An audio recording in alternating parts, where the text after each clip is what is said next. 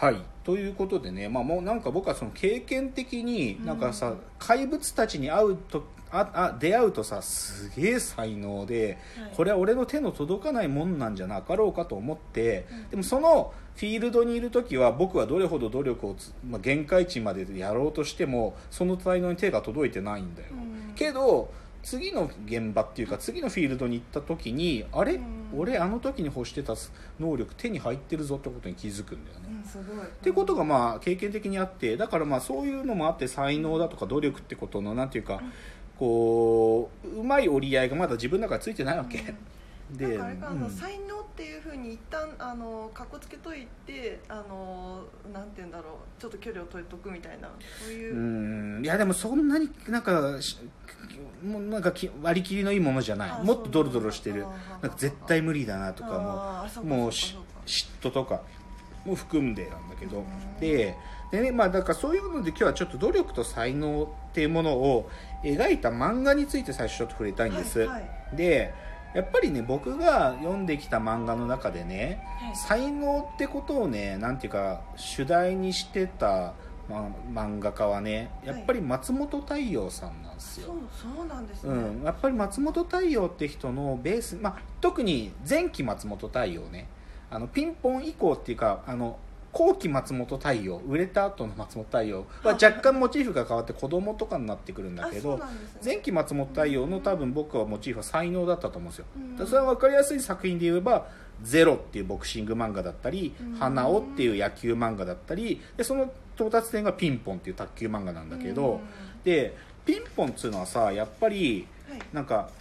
どれほど努力してもたどり着かない才能、ではいはい。それはさ悪魔っていうさその海洋学園っていうところにさペコとスマイルとの同級生なんだけど海洋に行ってさ、うであるその海洋に入学した時にはペコすらも凌駕する力を身につけた悪魔なのに、うん。でも悪魔にはほ本来的には才能が足りなくて、うん。ていうか卓球ってスポーツは才能がすごくものを言うスポーツだからももともと持ってる才能基本性能がたどり着いてないともうどどうやっても高みに近づけないと、うん。ででもその海洋の中でドラゴンと呼ばれてる怪物風間がいてね、うん。その風間はみんなが認める日本チャンに高校生の中のチャンピオンなんだけど、でもその風間ももういつまでも自分に才能がないんじゃないかとか、才能を持ったやつが現れてきた時の恐怖とずっと戦ってるわけ、ん。っ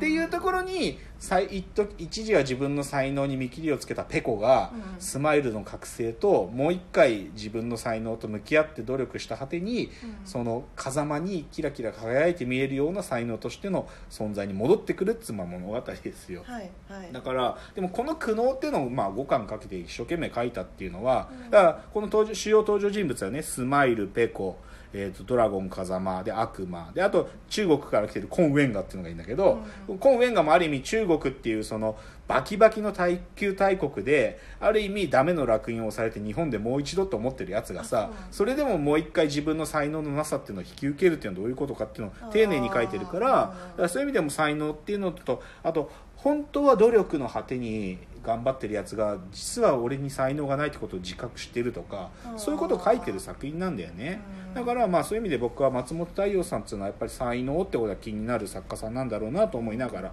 見てると。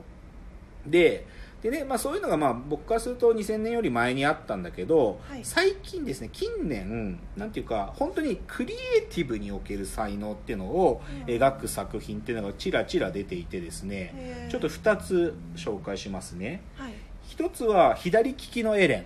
ね見てないな。まあ、あのもともとはカッピーさんっていう方のあのノートとかで連載してたやつが今はねあのジャンププラスっていうあの少年ジャンプのアプリで見れるんだけど別のあの原作がカッピーさんで別の方が絵を描いててあのリメイクって形で出てるんだけど、まあ、その左利きのエレン。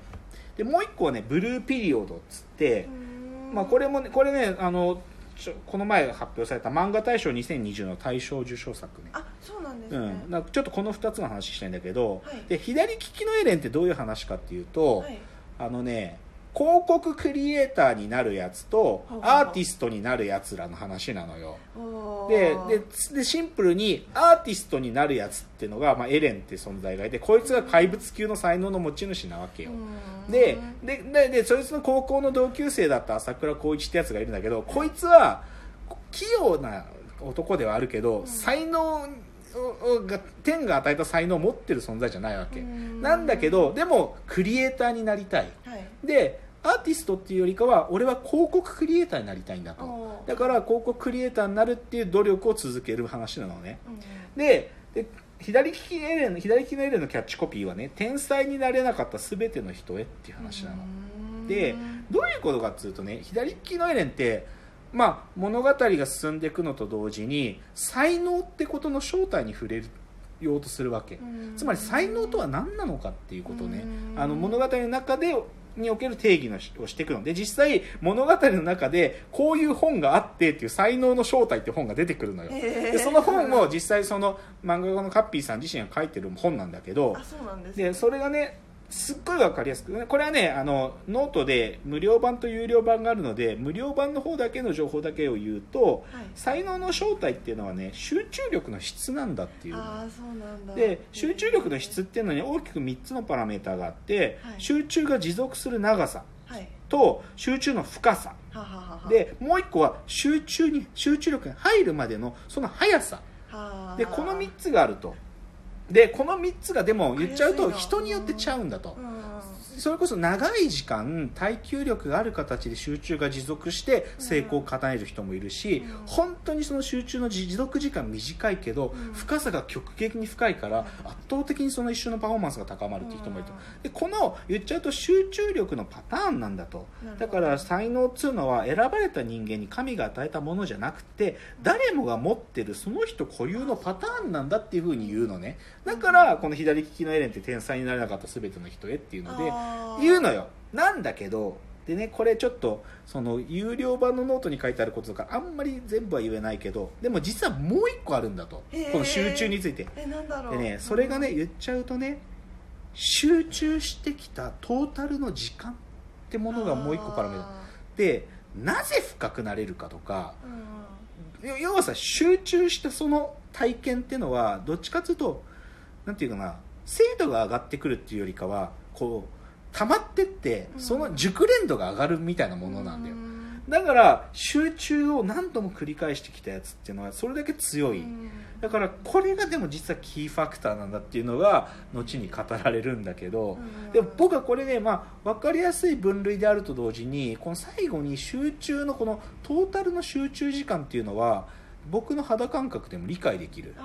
うん、どれだけ集中したかっていうことがうん。そのそいつの才能につながってるっていうのは理解する。でこの話ちょっと後でまた触れます、えっていうのが左利きのだからアーティストと,、えー、と広告クリエイターの物語、うんでもう一個のじゃあブルーピリオドっていうのはこれね最近の作品で2017年から連載してるんだけどすっごいあの説明文読んじゃえばうん。高校生が美大を目指して奮闘するスコポあスポコン受験物語。スポコン受験。そう。えー。成績優秀でスクールカースト上位でありながらどこか空虚な日々を送る高校生矢口八虎が一枚の絵に心奪われ美しくも厳しい美術の世界へ身を投じていくっていう。すっごい分かりやすく言っちゃうと美大受験する時ってさ一生懸命デッサンのさ、はい。ある意味はい。勉強してやっとご受験できるじゃん、はい。でその主人公はもともと高2まで美術なんかやったことなかったわけよ。でだ。例えばでもサッカーのじゃあワールドカップとかやっててさ渋谷でわーとか盛り上がってるけど、はい。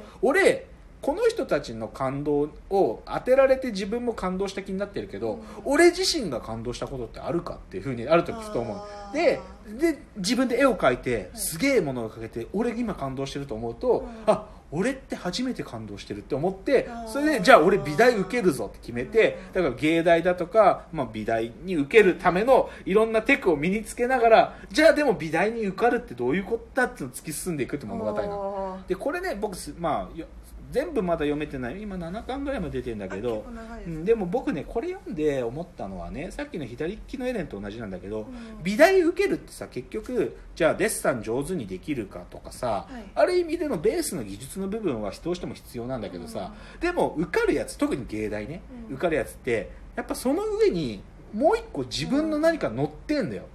乗ってんの。だからそのベースになる技術っていうのを積み上げた果てにその上に自分のある意味でのまあ価値だよね、うん。そこが載せられてるやつこそが受かると、うん。でそのことをね実はね左利きのエレンも僕はブルーピリオドも暴いていく物語だと思うわけ、うん。つまり集中力の質だって言った瞬間さえ？だったら質にみんな固有のパターンだったらみんな才能あるのって話やん。けどでも重要なのはさその集中の連度っていうか熟練度ね、うん。集中のトータル時間ってものが実は一番上に乗っかっててここによって他の差異が生まれてんだと。でブルーピリオドも受験をするってことはなんていうか単純に技術テストなんだけどでも受かるやつってのはやっぱそこに乗っかってるってことがだんだん暴かれていくんだよね。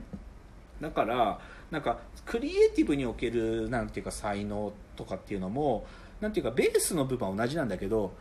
ベースとかもともとなんかそういうのが得意だってやついるんだけどさ、うん。最後の勝負どころはさやっぱり自分が乗せた何かっつうか、うん。そこで戦いが決まってるっつうのがミソで、はい。だからなんかその才能だから松本太陽的に言っちゃうとどうやってもたどり着かない天才がいるんだけど、はい。でも僕はねその考え方ちょっとねもうなんか古い。うん。じゃなくてなんか真の天才はさなんか